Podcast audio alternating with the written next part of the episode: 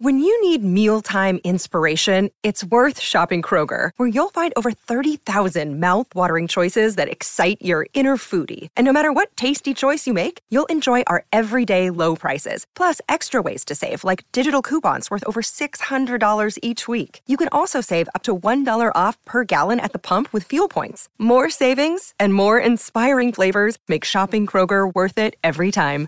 Kroger, fresh for everyone. Fuel restrictions apply. Another day is here, and you're ready for it. What to wear? Check. Breakfast, lunch, and dinner? Check. Planning for what's next and how to save for it? That's where Bank of America can help. For your financial to-dos, Bank of America has experts ready to help get you closer to your goals. Get started at one of our local financial centers or 24-7 in our mobile banking app. Find a location near you at bankofamerica.com slash talk to us. What would you like the power to do? Mobile banking requires downloading the app and is only available for select devices. Message and data rates may apply. Bank of America and a member FDIC. This is Optimal Work Daily, episode 1071. Quitting your job is selfish. Engineering your layoff is the ethical way to go. By Sam of FinancialSamurai.com. And hey, I am Dan. Welcome back to Optimal Work Daily, where I read to you from some of the very best entrepreneurship and work life balance blogs around. Today, we're actually going to hear from an old friend who uh, I narrated quite a lot when I was the host of Optimal Finance Daily, and that is Sam from FinancialSamurai.com. He's a new author to this podcast, however, so I'll tell you more about him right after the post. But for now, let's get right to it and start optimizing your life. Quitting your job is selfish. Engineering your layoff is the ethical way to go. By Sam of FinancialSamurai.com. Quitting your job is selfish. The better way to quit your job is to engineer your layoff by negotiating a severance. Everybody wins when you engineer your layoff, as you find, hire, and train your replacement. If you quit your job and only give two weeks' notice, you're likely leaving your employer in a bind. When some people first hear that I engineered my layoff, they get up on their Clydesdales and say something like, I would never do that. It sounds unethical. I'm always surprised by this response in this day and age of zero job security. No longer are pensions common. No longer do employers keep their employees fat and happy for decades. It's a ruthless world out there, thanks to globalization, technology, and cutthroat competition. One could argue that if you're not doing everything possible to fight for yourself and your family's financial security, you're the one being unethical. That or just ignorant. Quitting your job is selfish compared to negotiating a severance. If you don't think so, then you lack awareness. The only way that quitting your job is not selfish is if you are a terrible, dead weight employee who is a cancer to your team.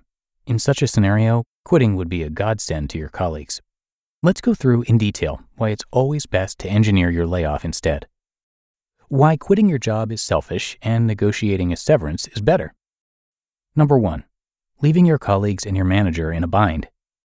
If you broadside your manager and colleagues by quitting, you're dumping all your work onto them. It often takes months to find a replacement and months more to train your replacement to do a proper job. You create extra work for the colleagues you leave behind while also costing your company a tremendous amount of lost productivity. 2. You hurt clients who depended on your services. If you're in a revenue producing role, quitting your job one day means your clients can no longer count on you for advice or service. This is particularly disruptive if you've been their point person for years. Clients come to rely on people. By quitting, you're telling them you don't care about them, only yourself. 3. You hurt your future job prospects. If you are so selfish as to quit on your colleagues and clients, you will have fewer supporters when you apply for a new job or want to start your own business. Nobody's going to write you a favorable recommendation letter when you didn't give them a chance to properly transition your work and coverage. 4 you hurt your reputation. Nobody likes a quitter, especially if you quit your job to lounge around on the beach for months while your old colleagues and ex clients still have to work. They will resent you for cashing out. Although today it's common to job hop every one to three years, repeatedly quitting your job creates distrust. Your managers will not want to invest time or money in you because they're afraid you will suddenly quit on them like you did at your previous firm. And five, you hurt your finances. This one should be obvious. If you quit your job, you aren't eligible for a severance, approximately 26 weeks of unemployment benefits or more, subsidized COBRA healthcare, WARN Act pay, and job search help. If you successfully negotiate a severance, you'll have a financial runway that allows you to be pickier in doing something more meaningful with your life. You won't feel the pressure to take immediately any soul sucking job because of your need for money. Why do people quit their jobs and not negotiate a severance? The number one reason why people quit their jobs is that they don't know better. They think they are powerless employees who have no chance at walking away with money in their pocket. But given there are plenty of free blog posts and resources out there that teach you how to engineer your layoff, nobody can plead ignorance anymore. Which brings us to the second most common reason why people quit selfishness. If you're selfish, you don't care if you dump your work onto your colleagues. Not my problem, you say. Selfish people don't care about the well being of the clients who've come to depend on them. Selfish people even compromise the well being of their family because they're too afraid to negotiate a severance. Being considerate is the better way to leave. Pretend you are a landlord. Wouldn't you much prefer getting a six months heads up from your tenants saying they accepted a job in Amsterdam instead of a two weeks notice before Christmas? Of course you would, because you'd be able to more easily find replacement tenants and prepare your finances for a potential shortfall but selfish people only think about what's best for them. The final, most common reason why people quit their jobs instead of engineering their layoff is due to fear. Weak people are afraid of confrontation, partly because they lack the communication skills necessary to create win win scenarios. They'd rather quit or break up with someone by text message rather than convey the news face to face. Heck, if they could ghost the other side, they probably would.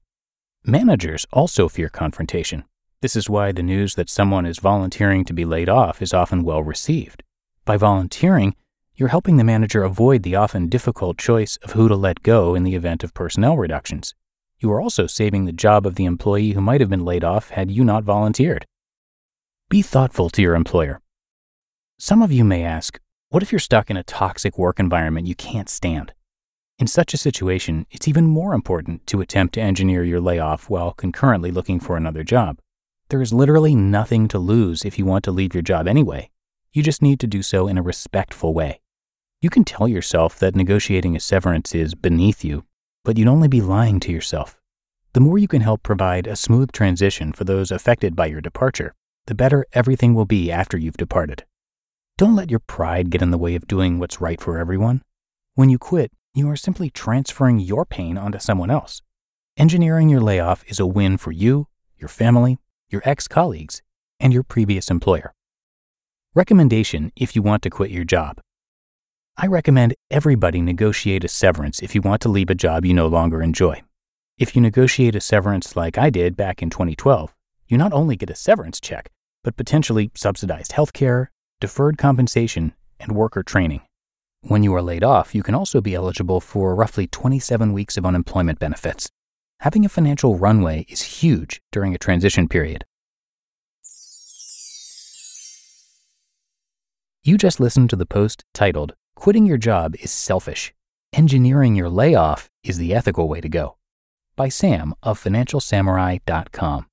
When it comes to hiring, don't go searching for the one, just meet your match with Indeed.